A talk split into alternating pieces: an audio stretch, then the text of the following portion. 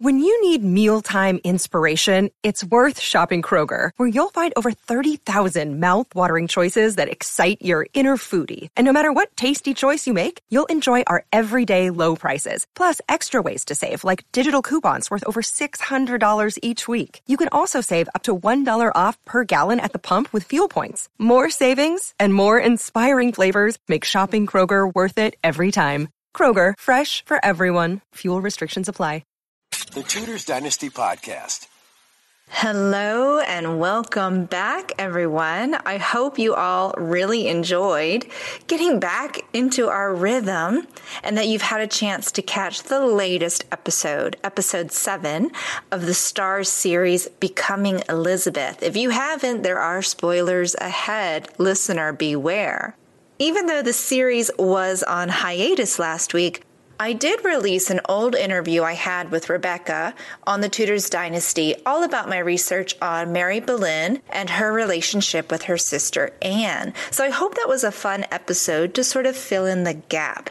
But now we're back, and I have all my usual observations and plenty of commentary about the show, and I can't wait to talk to you about it. So, when we left off, really brief recap, in episode six, Thomas Seymour was executed on over 30 counts of treason and Elizabeth came face to face with the reality that she will have to marry someone and soon. The Dudleys are on the social and political rise, and we're just waiting to see how all these new lines of drama will play out. And they didn't disappoint. We started off very dramatically in this episode. They opened on a scene showing King Edward with the support of his new Lord Protector, John Dudley has sanctioned the burning of a priest. Now, the royal family and court were all sat to observe the execution at Whitehall Palace, and Elizabeth sat by her brother, very clearly and understandably emotional totally disgusted to watch someone burn at the stake. And Robert is also there, and he is seemingly surprised by what's happening. And he's sort of looking at his father, John Dudley, with this sort of new realization of who his father may be or what his father may be capable of.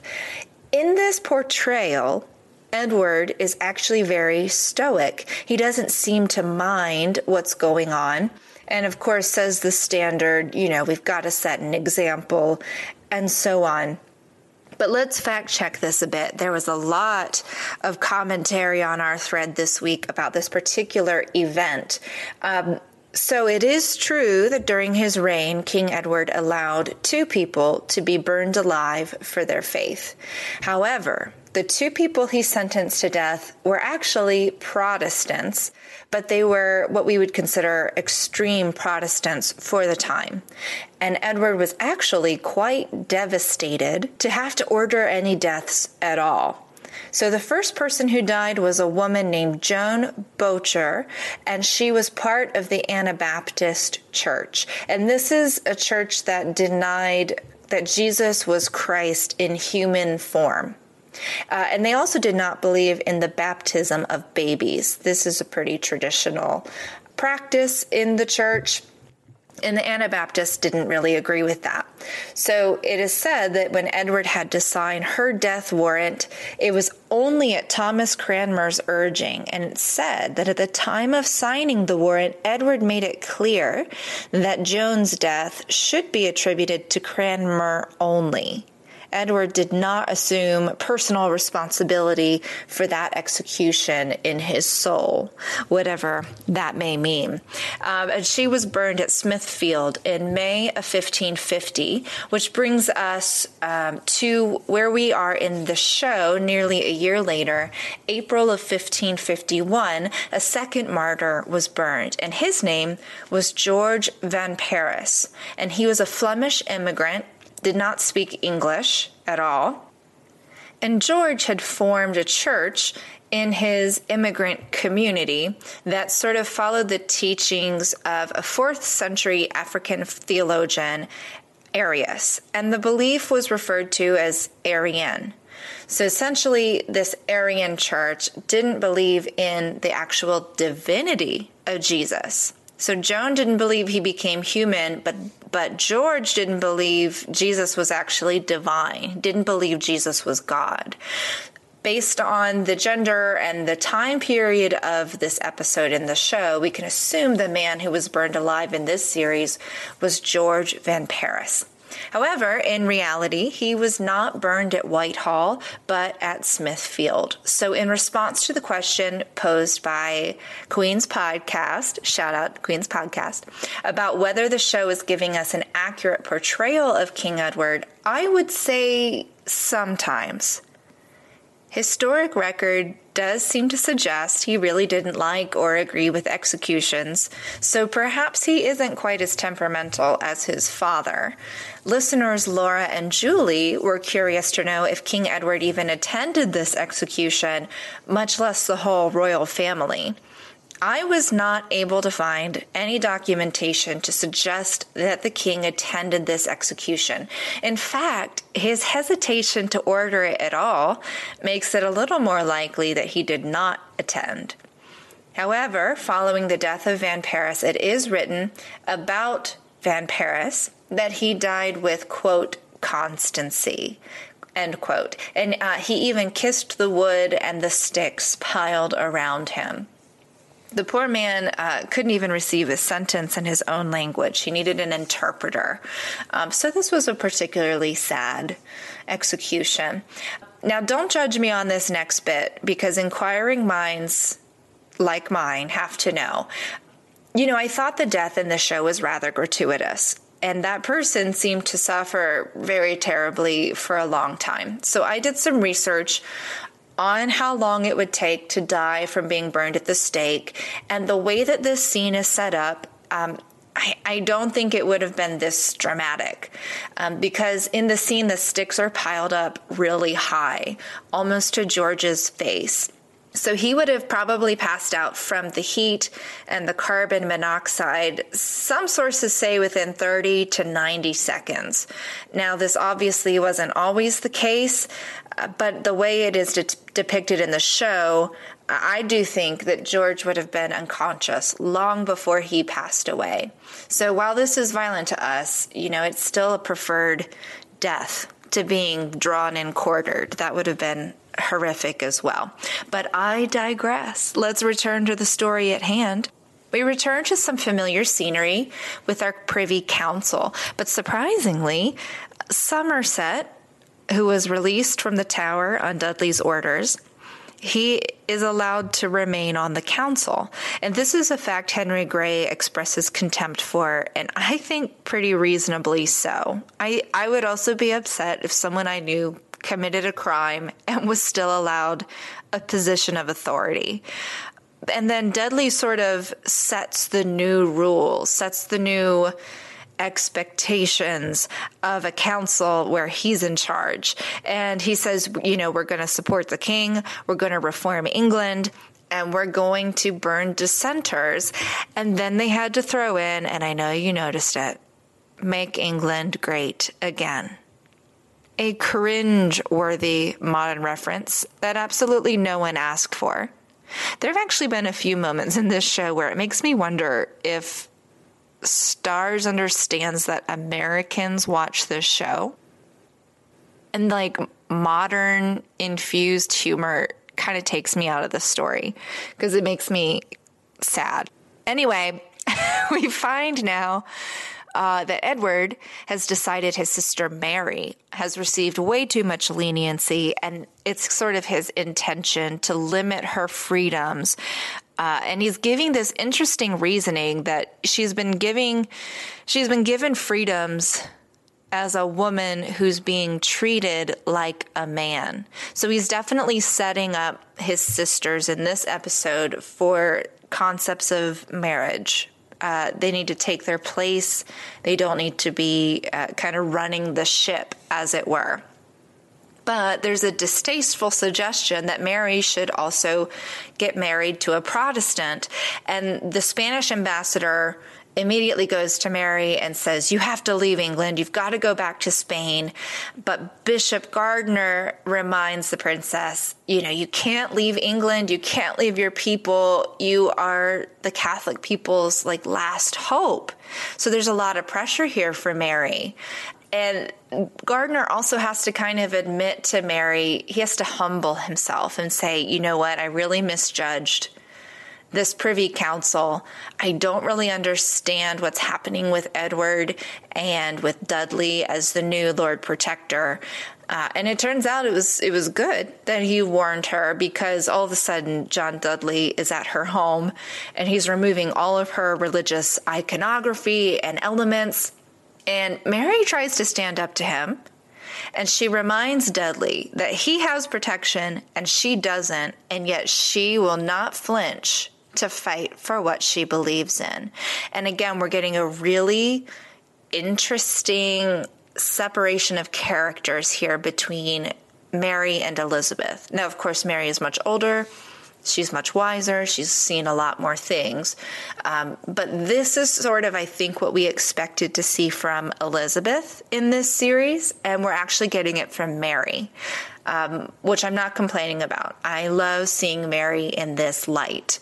What I do want to mention is, uh, according to the showrunner, Anya Reiss, there is an incident where Dudley does actually like assault Bishop Gardiner, but it didn't actually happen at this particular moment. So the assault in the series is a quote homage end quote to the fact that it happened but shouldn't be taken as having happened at this moment in history. Then, of course, Dudley is telling Gardiner, you know, I'll throw you back in the tower. And then he sets Mary's religious items on fire. And there's just like a lot of fire in this episode. And if there's a series two, I'm scared, y'all.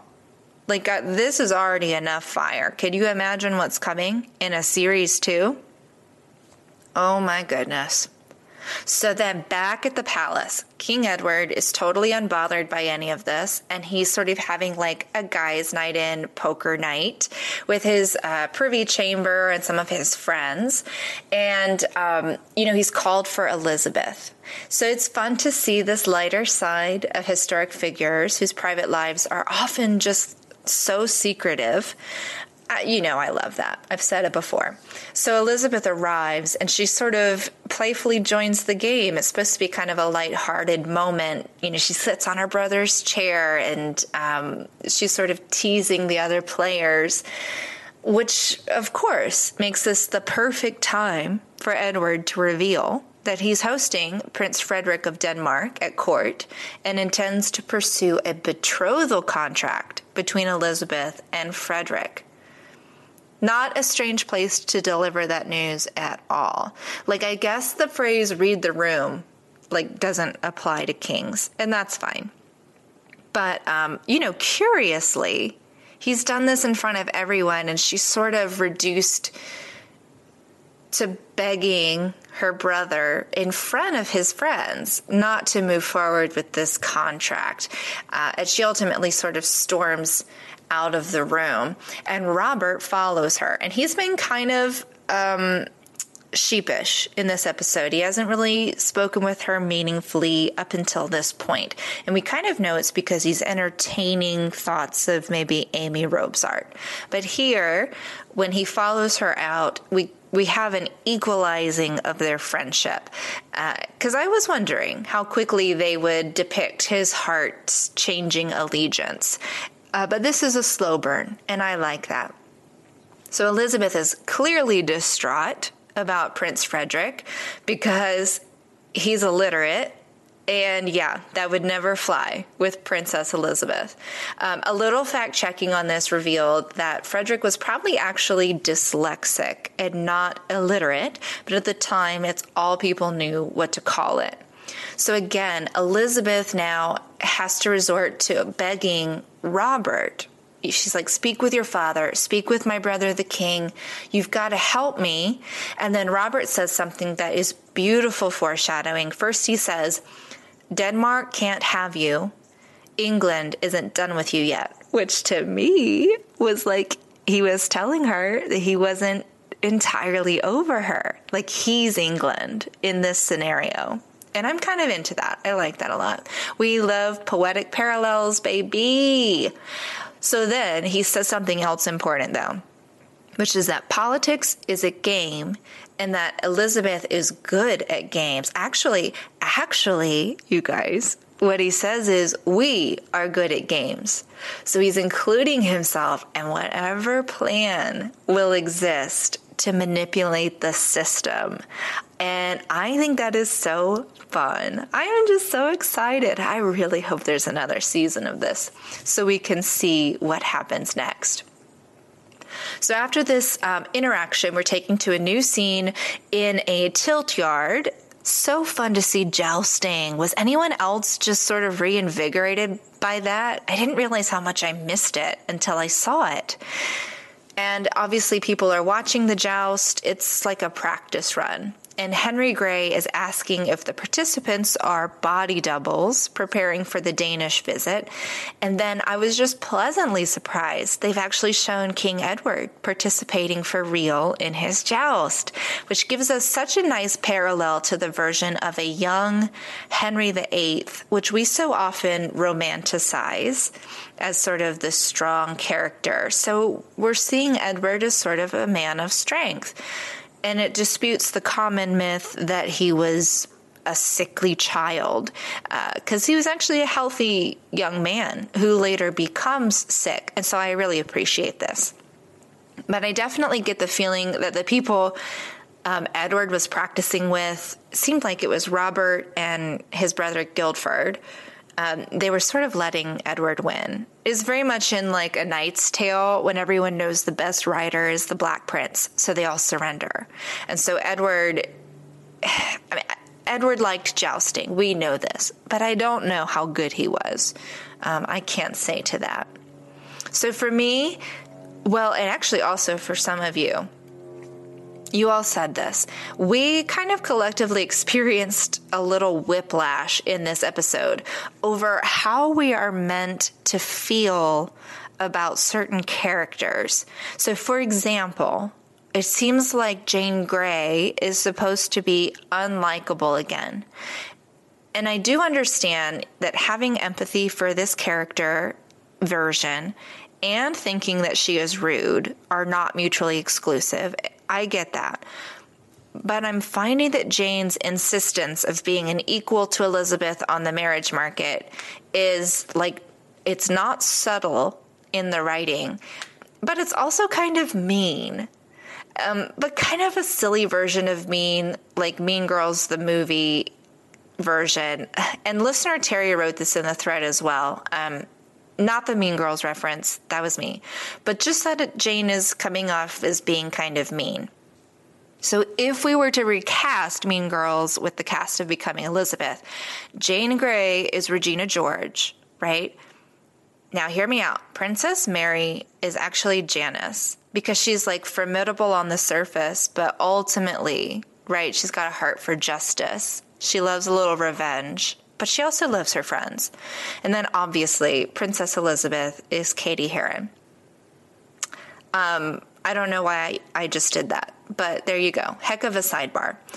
Um, so back to Jane and Elizabeth, their conversation is obviously central about the experience of the wedding night. Jane is sort of seeking reassurance. She wants insider information, and Elizabeth is onto the game. She's not going to play the game anymore. So to me, again, in Mean Girls, this is like the scene where Regina George is like, You're so pretty. And Cady's like, Thank you. And then Regina's like, Oh, so you agree. You think you're pretty. You guys, what if Mean Girls is actually the original Becoming Elizabeth? Like, what if that's what it's based on? Mm, I think I've just figured out. I've cracked the case. Uh, anyway, in all fairness, Elizabeth does catch herself up a little bit, revealing perception of physical and emotional pain can be kind of changed by love. And this is the revelation that sort of triggers Jane to call Elizabeth a whore. You whore. So I don't know. This scene has strange beats that are created by the script, not by the actors themselves. Um, so I'm not really sure how this particular dialogue conversation lends itself to help us as the audience figure out what we think about Jane. She's obviously the foil to Elizabeth in this phase of the story, but I don't really know what the point of that conversation was. It, it didn't seem very necessary to the story. Um, and then the next scene was equally as difficult to read, and that was when Elizabeth was sort of whisked away to meet her sister Mary outside of the palace. And again, they start as they're sort of discussing how they're trying to fight these marriage matches, but in this scene, Mary like the stakes are higher for Mary because she's destined, right, for this match that will send her away to a different country where she can't practice her faith. Um, and she's in a catch 22 because if she actually flees to Spain, it's treason because she's seeking refuge and alliance with a country other than England. And so that might start a war. Talk about high stakes. But Here's where I'm confused by this scene and by its content. We've been commenting all season about how present Mary is at Edward's court, how close they are. But here in this moment, she is appealing to Elizabeth to communicate with Edward. And all I can ask is why? It's like all of a sudden, Mary has no one who can speak with the king, and she doesn't feel like she's able to either. Um, and then, amidst all of this, Mary is still trying to be sort of a motherly figure. She embraces Elizabeth several times, and she's clearly trying to find a path of least resistance, but it becomes very clear that that may not exist.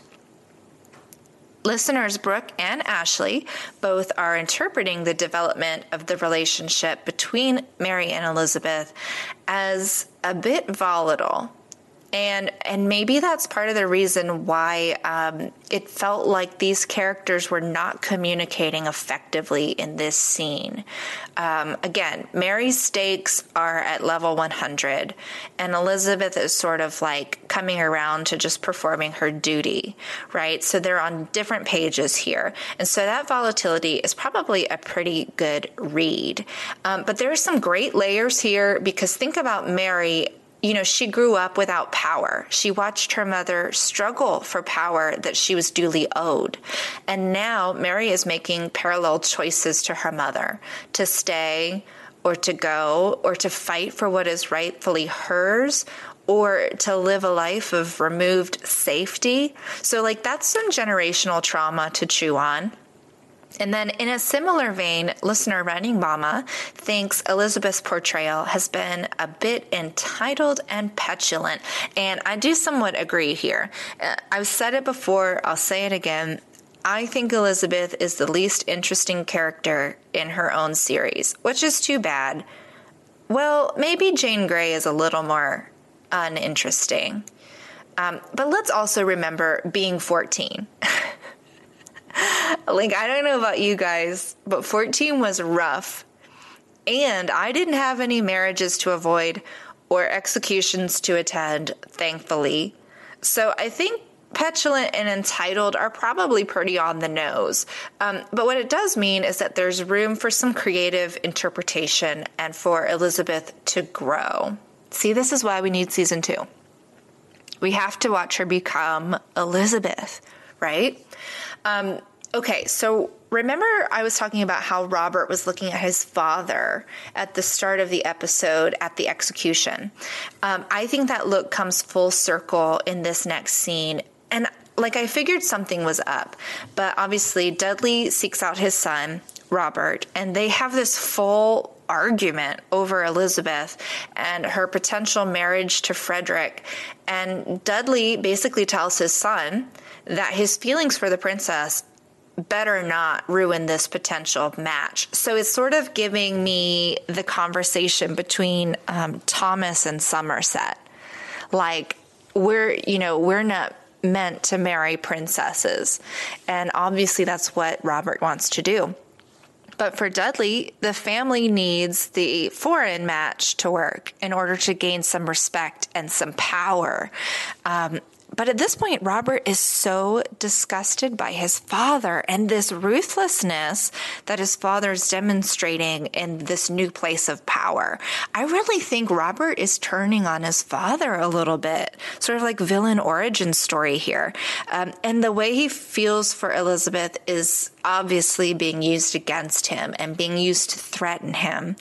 And I hate that. So hashtag protect Robert at all costs. Um, but obviously, that conversation isn't off the mark because in the very next scene, they gave me what I've wanted all season, which is for Robert to declare his love for Elizabeth. He finally did it. But you guys, they did it in a way that kind of like paralleled language and this sort of pressure of time and urgency and this demand for reciprocation that we heard from Thomas Seymour in the first several episodes. So even though I got what I wanted, it didn't feel good. And that is so sad, but probably more realistic than anything. And of course, Elizabeth notices and feels this too. She even calls him Thomas a couple of times. And that is so painful because I think these characters are so different in this series. Um, but if you're just looking at language and the approach and the appeal for love, you know, she's not wrong. Um, and this time, she keeps her feelings to herself. She doesn't uh, make declarations and she doesn't try to run away with him. And instead, she chooses very definitively to go headfirst into her duty as a princess. And this is kind of bittersweet for me because I think Robert is so great, but Elizabeth needed this growth. Um, so I understand why she rejects him. Uh, but obviously, between you and me, I think we all agree I wish these kids could just figure it out. anyway, it's probably me just reaching, but when they're on the staircase and talking to, um, behind them are two candles burning, and it's giving me like twin flame symbolism. Sorry, not sorry, but the great Taylor Swift once wrote Did the twin flame bruise you blue? Just between us, did the love affair maim you too? And now I think I should learn how to make memes and just do exclusively like becoming Elizabeth and Taylor Swift mashup memes. No, right? Uh, but maybe. No, you you tell me. You tell me what you want and and I'll see what I can do. But back to the show. Sorry, not sorry. Um, Elizabeth obviously arrives to meet the prince. It's supposed to be this big party. Um, and she's just rejected someone she does love to pursue her duty, only to find that the prince and his father, King Christian, have actually rejected her ooh, we're turning some tables here. And that letter of rejection suggests that because of Elizabeth's mother Anne Boleyn's reputation and this persistent claim that Elizabeth is illegitimate, the Danish court has actually refused to accept a proposal of marriage. So Elizabeth is publicly humiliated at court. She, though, has I think she has her mother's fire in her, the same way that Mary holds Catherine of Aragon's fire, because Elizabeth here gives this painfully honest speech about why she is being forced to answer for everyone else's mistakes. And then she says, if men are really so tempted by her or afraid of her, as a 14 year old girl, then they should not have power at court. And I loved every second of this. And it shows she's learning because she's noticing court perception and corruption. She's saying the Privy Council should be taking personal responsibility for their failures rather than setting that weight on her shoulders. And she gets snaps for that. This is an amazing speech. Well done, well performed, well written. I loved it. And haven't we all wished we could give that speech once or twice? Um, but I do need, I need her to get out of victim stance, which is sort of like a therapy term for someone who sees themselves as a constant victim of everyone around them. Um, so basically, we're waiting for Elizabeth to start acting like Mary. Um, oh, and before I forget, listener Nancy mentioned Elizabeth's red dress in this scene because this is famously based on a portrait of Elizabeth that was painted probably for her father near the end of his life, uh, in which she's depicted in a red gown with pomegranates on the pattern. It had gold threads and a cloth of silver panels, and then she wore the famous Boleyn B pearl necklace. Though, isn't it kind of strange that she would wear a pomegranate dress, which is the symbol for Catherine of Aragon, and then pair it with the Boleyn pearls. I mean, I'm not a wardrobe historian. So I don't know all the details on this, but this seems kind of like a striking combination to me. Uh, and this series costumer has done a wonderful job incorporating famous imagery for the screen. Remember, we had a call to portraiture for Edward when he put on his cap with the feather. Um, I did ask and receive a response from two of the most up to date historians, uh, doctors Joanne Paul and Linda Porter, who have studied Mary. And um, they said that they've not seen immediately obvious costume nods to portraiture of Mary, but there may be one portrait which seems to be held in a private collection or a very heavily protected collection at Penshurst that rings true to Mary's outfit in the Starz promotional photo of all three Tudor heirs. So for now, we have to take their word for it because we do not have access to it, uh, which of course makes that a fun mystery for me. And then significantly in this scene, King Edward is coughing through the whole thing. And so he enters his chamber after the failed celebration, and um, you know, he's coughing and there's blood on his handkerchief, which is sort of this universal symbol now of tuberculosis. Um, it is one of the illnesses Edward is believed to have developed. In fact, this is what many historians believe weakened his system and made room for other illnesses to take hold. So this truly is the beginning of the end, folks. The finale episode is going to be jam packed um, listener Heidi pointed out correctly that we're still waiting for at least three weddings and a handful of other events to occur before Edward's spoiler alert demise. Um, so, do you think they're going to fit it all into this finale episode? I think our heads are going to be spinning after next week. You're going to have to help me keep it all straight. Um, and then in our final vignettes of this episode, we see Mary Tudor arriving at her ship for escape, but ultimately she chooses not to flee to Spain. She's got an internal belief that she's needed in England, uh, that she can be a dedicated leader for the Catholic people. And I do think there's desire in her heart to fight on behalf of her faith. But as foreshadowing again, um, all about fire, she acknowledges that to stop the spread of Protestant evil, it has to be burned. So, season two is about to be lit. Sorry, they started it and that joke wrote itself. but you know, you thought it too. You thought it too.